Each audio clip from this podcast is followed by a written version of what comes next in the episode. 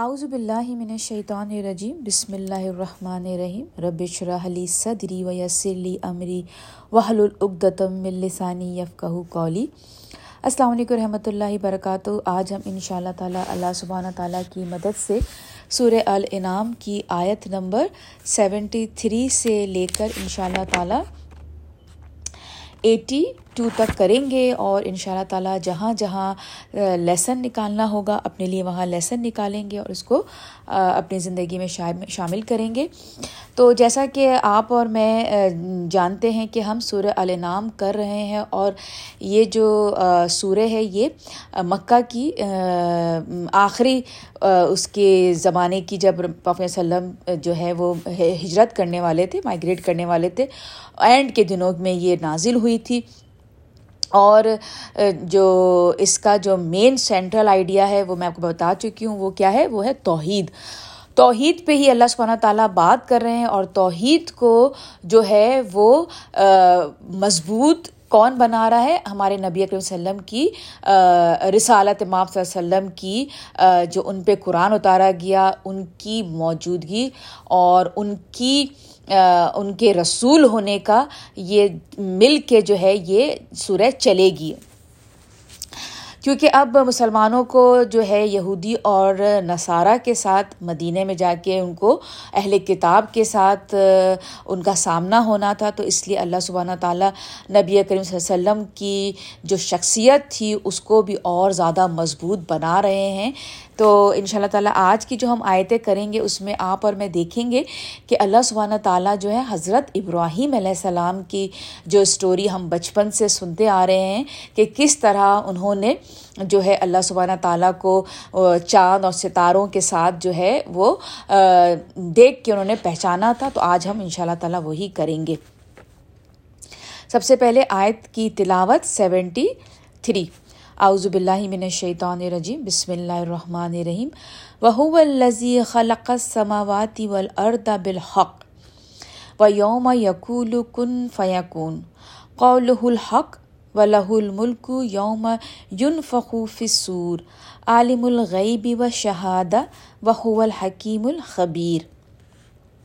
ترجمہ ہے، اور وہی ہے جس نے پیدا کیا اس آسمانوں کو اور زمین کو برحق، بالحق. حق کا مطلب ہوتا ہے پرپز ہو، جس کا کوئی مقصد ہو، اور ٹروتھفلی سچ ہو، بالکل سچا۔ تو یعنی کہ جو حق ہے، اس کا اپوزٹ کیا ہوتا ہے؟ باطل۔ تو باطل جو ہے، وہ اس کا جو اس کا مطلب ہوتا ہے نو پرپز کوئی اس کا مقصد نہیں ہے۔ تو اللہ تعالیٰ یہاں پہ فرما رہے ہیں کہ جس نے آسمان اور زمین کو بالکل حق کے ساتھ پیدا کیا یعنی کہ ان کا، ان کے وجود میں آنے کا کوئی مقصد ہے اور یہ بالکل سچ ہے کہ یہ اللہ سبحانہ تعالیٰ نے تخلیق کیا ہے آسمانوں اور زمین کو۔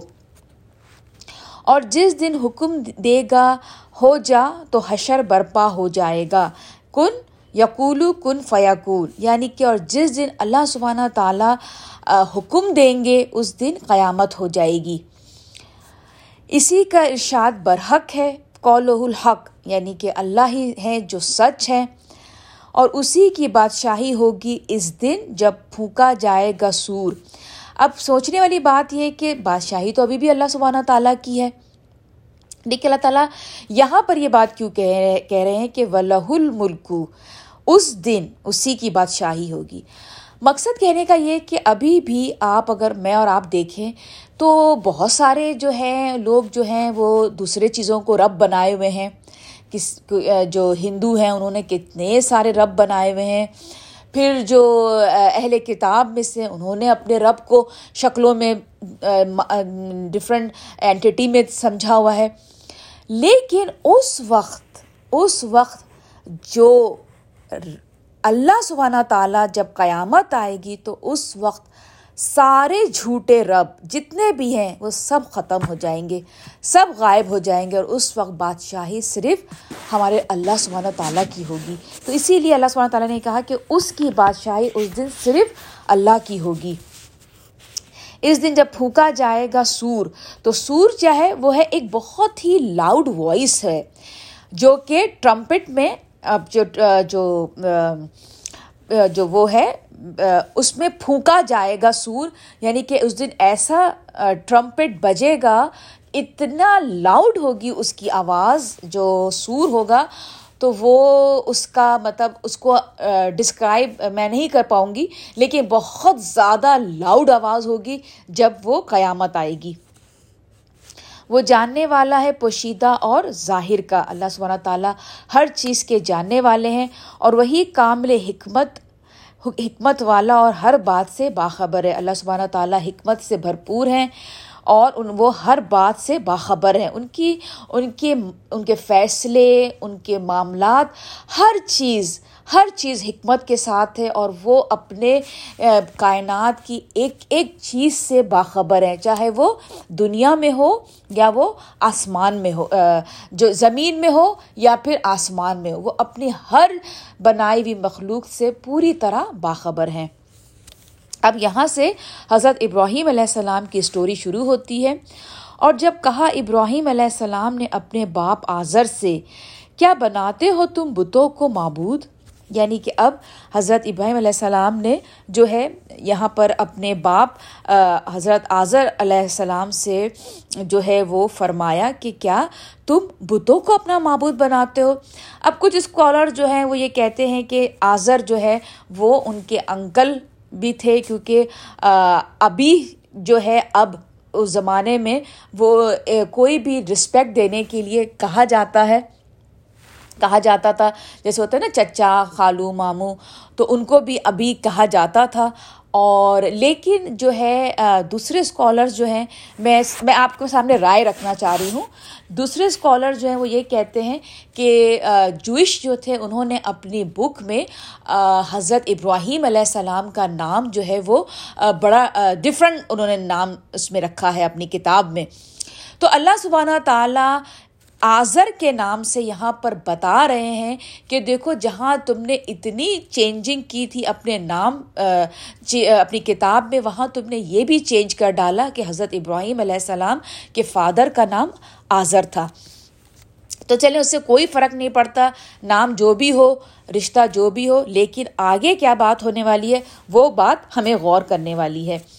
اور جب کہا ابراہیم علیہ السلام نے اپنے باپ آذر سے، کیا بناتے ہو تم بتوں کو معبود؟ بے شک میں دیکھتا ہوں تمہیں اور تمہاری قوم کو کھلی گمراہی میں۔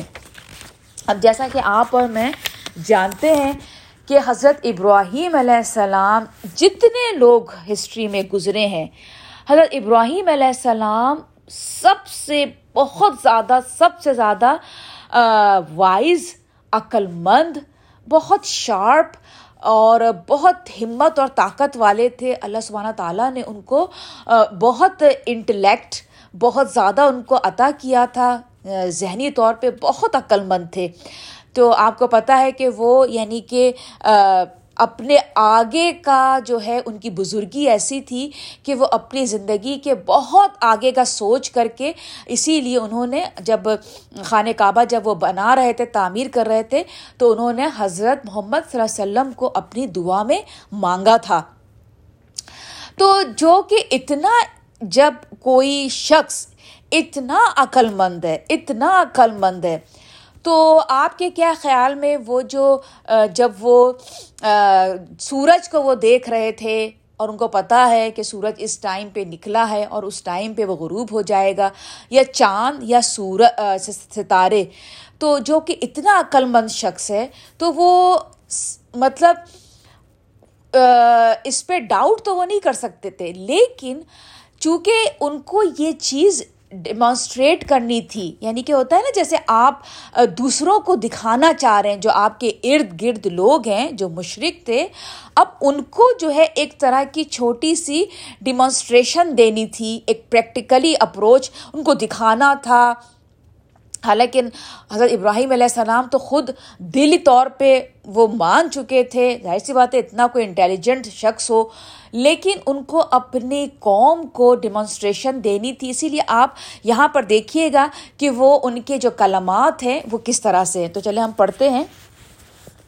اور اسی طرح دکھانے لگے ہم ابراہیم علیہ السلام کو نظام سلطنت آسمانوں اور زمین کا یعنی کہ کنگڈم آسمانوں کی کنگڈم اور زمین کی کنگڈم اب یہ اللہ سبحانہ تعالیٰ ہے جو اپنے نبی کے ساتھ ڈائریکٹ رابطے میں ہیں، تاکہ ہو جائے وہ یقین کرنے والوں میں سے۔ چنانچہ جب چھا گئی اس پر رات کی تاریکی تو دیکھا اس نے ایک تارا، کہا کالا اب دیکھیں یہاں پہ انہوں نے، یہاں پہ اللہ سبحانہ تعالیٰ نے کہا ہے کالا ابراہیم علیہ السلام نے کہا کہا یہ نہیں کہ ابراہیم نے سوچا۔ اس کا مطلب ہے وہ کہہ رہے ہیں اور جب کہہ رہے ہیں تو ارد گرد لوگ کھڑے ہوئے ہیں۔ تو یعنی کہ ایسا نہیں ہوتا کہ جیسے آپ لوگوں کی اٹینشن ان کو پتا ہے کہ لوگ مجھے سن رہے ہیں، تو لوگوں کی اٹینشن اپنی طرف لینے کے لیے وہ لاؤڈ بول رہے ہیں۔ اب وہ کیا کہہ رہے ہیں؟ انہوں نے کہا ایک تارا دیکھا تو انہوں نے کہا، یہ میرا رب ہے۔ جیسے ہوتے نا ہاں یہ میرا رب ہے۔ جیسے کیونکہ اس وقت کے جو مشرقین تھے، وہ اسی طرح کی طاقتوں کو اپنا رب مانتے تھے۔ تو انہوں نے ان لوگوں کو بڑا ہی جیسے نہیں، سرکیسٹک طریقے سے ہاں یہ تارا یہ میرا رب ہے۔ پھر جب ڈوب گیا وہ، تو بولے نہیں پسند کرتا میں ڈوب جانے والوں کو۔ جب وہ تارا ڈوب گیا تو پھر انہوں نے بہت لاؤڈ کہا، نہیں، میں نہیں مانتا اس کو اپنا رب، یہ تو ڈوب گیا، اس کی تو کوئی حیثیت ہی نہیں۔ رب تو وہ ہونا چاہیے نا کہ جو طاقتور ہو اور ہمیشہ زندہ رہے۔ اب جہاں پر دیکھیں، ربی ربی کہہ کے کہہ رہے ہیں۔ رب جو ہوتا ہے، آپ کو جیسے میں پہلے بتا چکی ہوں، رب دنیا میں مختلف قومیں ہیں جو ہر اپنے حساب سے چیزوں کو رب کہہ رہی ہیں۔ لیکن ہمارے رب کا نام کیا ہے؟ اللہ۔ جب بھی اللہ سبحانہ تعالیٰ نے جب حمد اتاری سر فاتحہ اتاری الحمد للہ رب العالمین الحمد للہ اللہ کی ہے، اللہ کو فوراً اپنے نام کو شامل کیا۔ تو اسی طرح انہوں نے یہاں پہ ابھی وہ رب کہہ رہے ہیں کہ نہیں، یہ میرا رب نہیں ہے۔ پھر اس کے بعد آگے بات گئی۔ پھر جب دیکھا اس نے چاند چمکتا ہوا تو کہا، یہ میرا رب ہے۔ پھر انہوں نے کہا کالا حاضہ ربی۔ پھر انہوں نے لاؤڈ کہا ہاں یہ میرا رب ہے۔ اب لوگ بھی سن رہے ہیں۔ پھر جب وہ ڈوب گیا تو کہا کہ اگر نہ کرتا میری رہنمائی، میرا رب تو بے شک ہو جاتا میں شامل گمراہ لوگوں میں۔ یعنی انہوں نے کہا کہ نہیں، یہ جو چاند ہے، یہ بھی میرا رب نہیں ہے۔ پھر جب دیکھا سورج روشن یعنی چمکتا ہوا، تو کہا، یہ ہے میرا رب۔ یہ سب سے بڑا۔ پھر جب وہ بھی ڈوب گیا، تو پکار اٹھا، اے میری قوم۔ دیکھیں، اب جب وہ ڈوب گیا، تو اب انہوں نے ڈائریکٹ اپنی قوم سے انہوں نے مخاطب ہوئے۔ کیا بولا؟ فلم افلت قالا یا قومی اے میری قوم بے شک میں بیزار ہوں ان سب سے جنہیں تم شریک ٹھہراتے ہو۔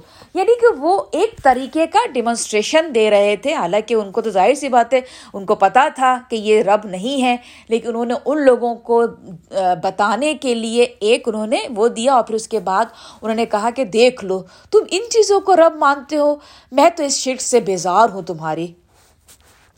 بے شک میں نے کر لیا اپنا رخ اس ہستی کی طرف جس نے پیدا کیے ہیں آسمان اور زمین۔ یعنی کہ اللہ تعالیٰ، انہوں نے کہا کہ میں کمپلیٹ جو ہوں، اپنا چہرہ وجیح لذی میں اپنا آپ کو کمپلیٹ اس ہستی کی طرف کرتا ہوں جس نے یہ تمام بڑی طاقتیں بنائی ہیں۔ یکسو ہو کر حنیفن حنیفن حضرت ابراہیم علیہ السلام کون تھے؟ حنیفن وہ کون ہوتے ہیں؟ حنیف حنیف وہ ہوتے ہیں جو کسی بھی طرح سے کچھ بھی ہو جائے، وہ ڈسٹریکٹ نہیں ہوتے۔ ان کی ڈسٹریکشن ہوتی ہی نہیں ہے۔ وہ ایک یکسو ہو کر اپنے رب کی عبادت کرتے ہیں۔ اور نہیں ہوں میں مشرقوں میں سے۔ یعنی کہ حضرت ابراہیم علیہ السلام کبھی بھی مشرق نہیں تھے۔ کبھی بھی وہ مشرق نہیں تھے۔ یہاں پہ اللہ سبحانہ تعالیٰ نے آپ کو اور مجھے بتا دیا کہ حضرت ابراہیم علیہ السلام جو تھے، وہ وما انا من المشرقین وہ مشرقین میں سے نہیں تھے۔ اور جھگڑنے لگی اس سے اس کی قوم، تو اس نے کہا، جب یہ سب سن رہے تھے، تو پھر ان کی قوم نے ان سے لڑائی جھگڑا شروع کر دیا۔ اس کے بعد حضرت ابراہیم علیہ السلام نے کیا فرمایا، کیا تم جھگڑتے ہو مجھ سے اللہ کے بارے میں؟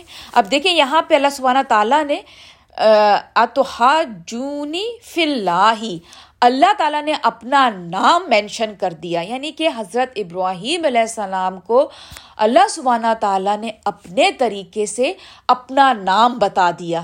اب وہ کیا طریقہ ہوگا؟ کیا ان کی کمیونیکیشن ہوگی؟ کس طرح سے وہی آئی ہوگی کہ اللہ سبحانہ تعالیٰ کو وہ ان کے نام سے پکار رہے ہیں؟ کیونکہ ہم الحمد للہ الحمد للہ الحمد للہ اللہ سبحانہ تعالیٰ کو ان کے نام اللہ سے جانتے ہیں۔ باقی تو سارے ان کے نام جو ہے وہ ایٹریبیوٹس ہیں۔ لیکن رب کا جو نام ہے وہ کیا ہے؟ اللہ اللہ رب العزت۔ تو یہاں پہ اللہ سبحانہ تعالیٰ نے، کیونکہ یہ قرآن اللہ سبحانہ تعالیٰ کی کتاب ہے، اللہ سبحانہ تعالیٰ نے اس کو لکھا ہے، تو یہ اللہ سبحانہ تعالیٰ نے اپنے نام کو یہاں پہ آپ آپ کے اور میرے سامنے مینشن کر دیا کہ ابراہیم نے مجھے اس وقت میرے نام سے پکارا۔ کیا تم جھگڑتے ہو مجھ سے اللہ کے بارے میں؟ جبکہ وہ ہدایت دے چکا ہے مجھے اور نہیں ڈرتا میں ان سے جن کو شریک ٹھہراتے ہو تم اس کا۔ یعنی کہ انہوں نے کہا کہ نہیں، میں نہیں ڈرتا۔ وہ جتنے سارے جتنے سارے شریک جو تمہارے ہیں، جن میں سے ان کے بتوں کے جو نام تھے، ایک بت کا نام تھا سنم۔ سنم بتوں کو کہتے ہیں، ان کا نام بھی سنم ہے۔ تو وہ اس کا تھا کہ اس، سنم کا مطلب یہ ہوتا ہے کہ بہت زیادہ چاہا جائے جس کو، سنم۔ تو حضرت ابراہیم علیہ السلام نے یہاں پہ کہہ دیا کہ میں ان ان لوگ، ان بتوں سے میں نہیں ڈرتا۔ ہاں یہ کہ چاہے میرا رب کچھ تو وہ ہو سکتا ہے۔ یعنی کہ ہاں اگر اللہ تعالیٰ نے کوئی چیز برائی کرنی ہے میرے ساتھ، تو پھر اس کا کوئی بدلنے والا نہیں۔ احاطہ کیے ہوئے ہیں میرا رب ہر چیز کا۔ یعنی کہ کمپلیٹ اللہ سبحانہ تعالیٰ کی کنٹرول میں ہے۔ ہر چیز میرے پروردگار کے حکم پہ چل رہی ہے۔ علم احاطہ کیے ہوئے ہیں، میرا رب ہر چیز کا علم سے، تو کیا تم غور نہیں کرتے؟ یعنی کہ اللہ سبحانہ تعالیٰ کا علم اتنا وسیع ہے، اتنا وسیع ہے، پھر بھی تم اور میں غور نہیں کرتے؟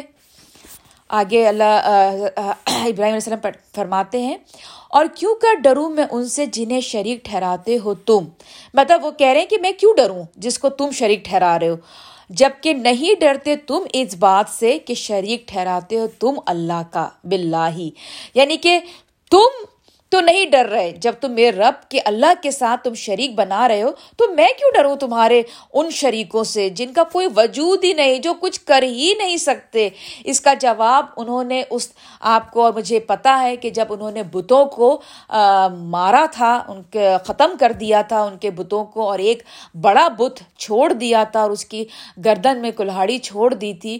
تو آپ سوچیے کہ مطلب ان کی وہ کتنے بریو تھے حضرت ابراہیم علیہ السلام۔ وہ تنہا ہیں اور وہ تنہا ہے اور ان کی قوم کوئی ان کا ساتھی نہیں۔ وہ جب جب انہوں نے بتوں کو توڑا تھا، وہ بالکل ینگ ٹین ایجر تھے وہ۔ مطلب حضرت ابراہیم علیہ السلام تو اپنی ایک اپنی ہی جبھی تو وہ فادر آف دا نیشن ہیں جبھی تو جو نبی علیہ وسلم جو ہیں، انہوں نے ملت اپنے آپ کو ملت ابراہیم یعنی کہ فادر ہیں حضرت ابراہیم علیہ السلام، پوری رہتی دنیا تک جتنے لوگ آئیں گے، جتنے رسول آئے، سب کے فادر کون ہے حضرت ابراہیم علیہ السلام۔ اللہ سبحانہ تعالیٰ نے ان کو اپنا دوست بنایا تھا۔ ایسے ہی تو نہیں، ان کو اتنا بڑا رتبہ ملا۔ تو وہ فرماتے ہیں کہ اور جبکہ نہیں ڈرتے تم اس بات سے کہ شریک ٹھہراتے ہو، تم اللہ کا ان کو جن کے لیے نہیں اتاری، اس نے تم پر کوئی دلیل۔ سلطانن سلطان کا مطلب ہوتا ہے کوئی بھی پروف وتھ اتھارٹی کوئی پروف ہو اتھارٹی کے ساتھ ہو. پروف بالکل پکا. تو اللہ تعالیٰ انہوں نے وہ بتا رہے ہیں کہ کوئی دلیل نہیں ہے تمہارے پاس. جس کی تم پوجا کر رہے ہو، اس کی کوئی دلیل نہیں ہے. اب دونوں فریقوں میں کون زیادہ مستحق ہے؟ دل جمعی کا بال امن. اب دیکھیں یہاں پر آیت نمبر ایٹی ون میں بال امن. امن جو ہوتا ہے امن دو طریقے کا ہوتا ہے۔ ہم لوگ کہتے ہیں نا کہ آج ہمارا ملک امن میں آ جائے۔ امن جو ہے، دو طرح سے، دو طریقے کے امن ہوتے ہیں۔ ایک فزیکلی امن میں آپ ہوتے ہیں، بظاہر، اور دوسرا ہوتا ہے ایموشنلی آپ امن میں آ جاتے ہیں۔ تو جب ہم اسلام لاتے ہیں اور اس کے بعد ہم ایمان کے ساتھ اس اپنی زندگی کو گزارتے ہیں تو ہم امن میں آ جاتے ہیں فزیکلی اور ایموشنلی تو یہاں پہ حضرت ابراہیم علیہ السلام یہی کہہ رہے ہیں کہ اب بتاؤ کہ دونوں جو گروپس ہیں، ایک تو ہے جو میرے ساتھ ہے جو اپنے رب پہ یقین کر رہا ہے، اس کے ساتھ کسی کو شریک نہیں ٹھہرا رہا۔ اور ایک گروپ ہے جو کہ تم لوگوں میں سے ہے، جو کہ شریک ٹھہرا رہا ہے دوسروں کو۔ تو بتاؤ کہ پھر امن میں کون ہے، اگر تم جانتے ہو۔ تو آگے اللہ سبحانہ تعالیٰ فرماتے ہیں، وہ جو ایمان لائے اور نہیں آلودہ کیا انہوں نے اپنے ایمان کو ظلم کے ساتھ۔ یہ ظلم، یہاں پر ظلم جو ہے، نبی پاک صلی اللہ علیہ وسلم نے فرمایا تھا کہ اس آیت میں خاص طور پہ ظلم جو ہے وہ جو ظاہری شرک ہوتا ہے نا، جو بتوں کا شرک، اللہ سبحانہ تعالیٰ کا یہاں پر اس کا مقصد تھا۔ یعنی کہ تم ایمان لے آئے ہو اور تم ظاہری شرک سے بچے ہوئے ہو۔ تو ایسے ہی لوگ ہیں جن کے لیے امن ہے اور وہی ہدایت یافتہ ہے یعنی کہ اللہ سبحانہ تعالیٰ نے یہ کہہ دیا کہ جو لوگ شرک کر رہے ہیں، شرک یعنی جو کہ مسلمان نہیں ہیں، ایمان نہیں لائے اور وہ شرک میں مبتلا ہیں، بظاہر فزیکلی طور پہ وہ امن میں دکھائی دیں گے، سیف نظر آئیں گے، سیف ملکوں میں ہیں، سیف گھروں میں ہیں۔ لیکن اپنے دل جو ان کے ہوں گے نا، وہ کبھی بھی کبھی بھی امن میں نہیں آ سکتے۔ وہ اندر سے بے چین رہیں گے۔ کیونکہ یہاں پہ حضرت ابراہیم علیہ السلام نے بول دیا کہ وہ دو گروپ جو ہیں، ان میں سے ایک جو ہے وہ امن والا ہے اور دوسرا امن والا نہیں ہے۔ تو جو امن والا ہے، وہ اللہ سبحانہ تعالیٰ نے یہاں پہ بتا دیا۔ وہ جو ایمان لائے یعنی کہ مسلمان ہوئے اور پھر ایمان لا کے زندگی گزاری اور نہیں آلودہ کیا انہوں نے اپنے ایمان کو ظلم کے ساتھ۔ شرک نہیں کیا۔ یہی لوگ ہیں کہ ان کے لیے امن ہے اور وہی ہدایت یافتہ ہیں اور وہی ہدایت پر ہیں۔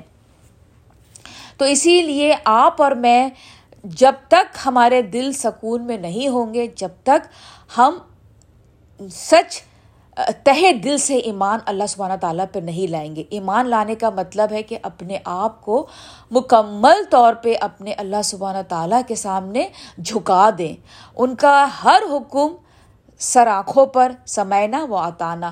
اور اس طرح ہمارا ایمان جو ہے وہ بڑھتا رہے، کبھی گھٹے نہ اور جب ہمارے اندر ایمان کی کمی ہونے لگتی ہے تو ہماری زندگی میں بظاہر چاہے پیسوں کی فروانی ہو، ہر چیز ہو، لیکن اگر ہمارے دل میں ایمان کم ہونے لگتا ہے تو ہمارے دل کی بے چینی ہمارے اندر محسوس ہوگی، ہمیں کسی چیز میں سکون نہیں آئے گا۔ ہم سمجھیں گے کہ سکون ہم باہر تلاش کریں گے، لیکن ایکچولی ہمارا دل کا ایمان کم ہو رہا ہوگا۔ اسی لیے جب آپ اور میں ایمان میں اندر دل ہمارا مطمئن ہوگا، ہم ایمان ہمارا، ہم پیس میں ہوں گے، تو پھر ہم وہی پیس اپنے دوسروں کو بانٹیں گے۔ پھر جو آپ کے ساتھ ہوگا، وہ بھی پیس میں رہے گا۔ آپ جس محفل میں جائیں گی، جس جگہ پہ ہوں گی، وہاں پر آپ پیسفل رہیں گی۔ یعنی کہ جب آپ اندر سے آپ اور میں ایمان کے ساتھ ہم امن میں ہوں گے تو ہمارے ارد گرد سب کچھ امن امن میں رہے گا۔ آپ کو جیسے میں نے پہلے ہی بتایا ہے کہ جو ایمان والے ہوتے ہیں، جو واقعی دل سے ایمان والے ہوتے ہیں، جو بڑے اندر سے مطمئن ہوتے ہیں، ان کے اوپر کتنی بھی بڑی بڑی آزمائشیں آ جاتی ہیں، وہ اتنے مطمئن رہتے ہیں، اتنے مطمئن رہتے ہیں کہ ان کو دیکھ کے دوسرے بھی مطمئن ہو جاتے ہیں۔ تو چلیں، یہیں پر ہی میں اپنی تفسیر ختم کرتی ہوں۔ جو کچھ بھی غلط تھا وہ میری طرف سے تھا اور جو کچھ بھی ٹھیک تھا وہ اللہ سبحانہ تعالیٰ کی طرف سے تھا۔ مجھے اور میری فیملی کو اپنی دعاؤں میں شامل رکھیے گا۔ آپ اور آپ کی فیملیز میری ہر دعا میں شامل رہتے ہیں۔ السلام علیکم ورحمۃ اللہ وبرکاتہ۔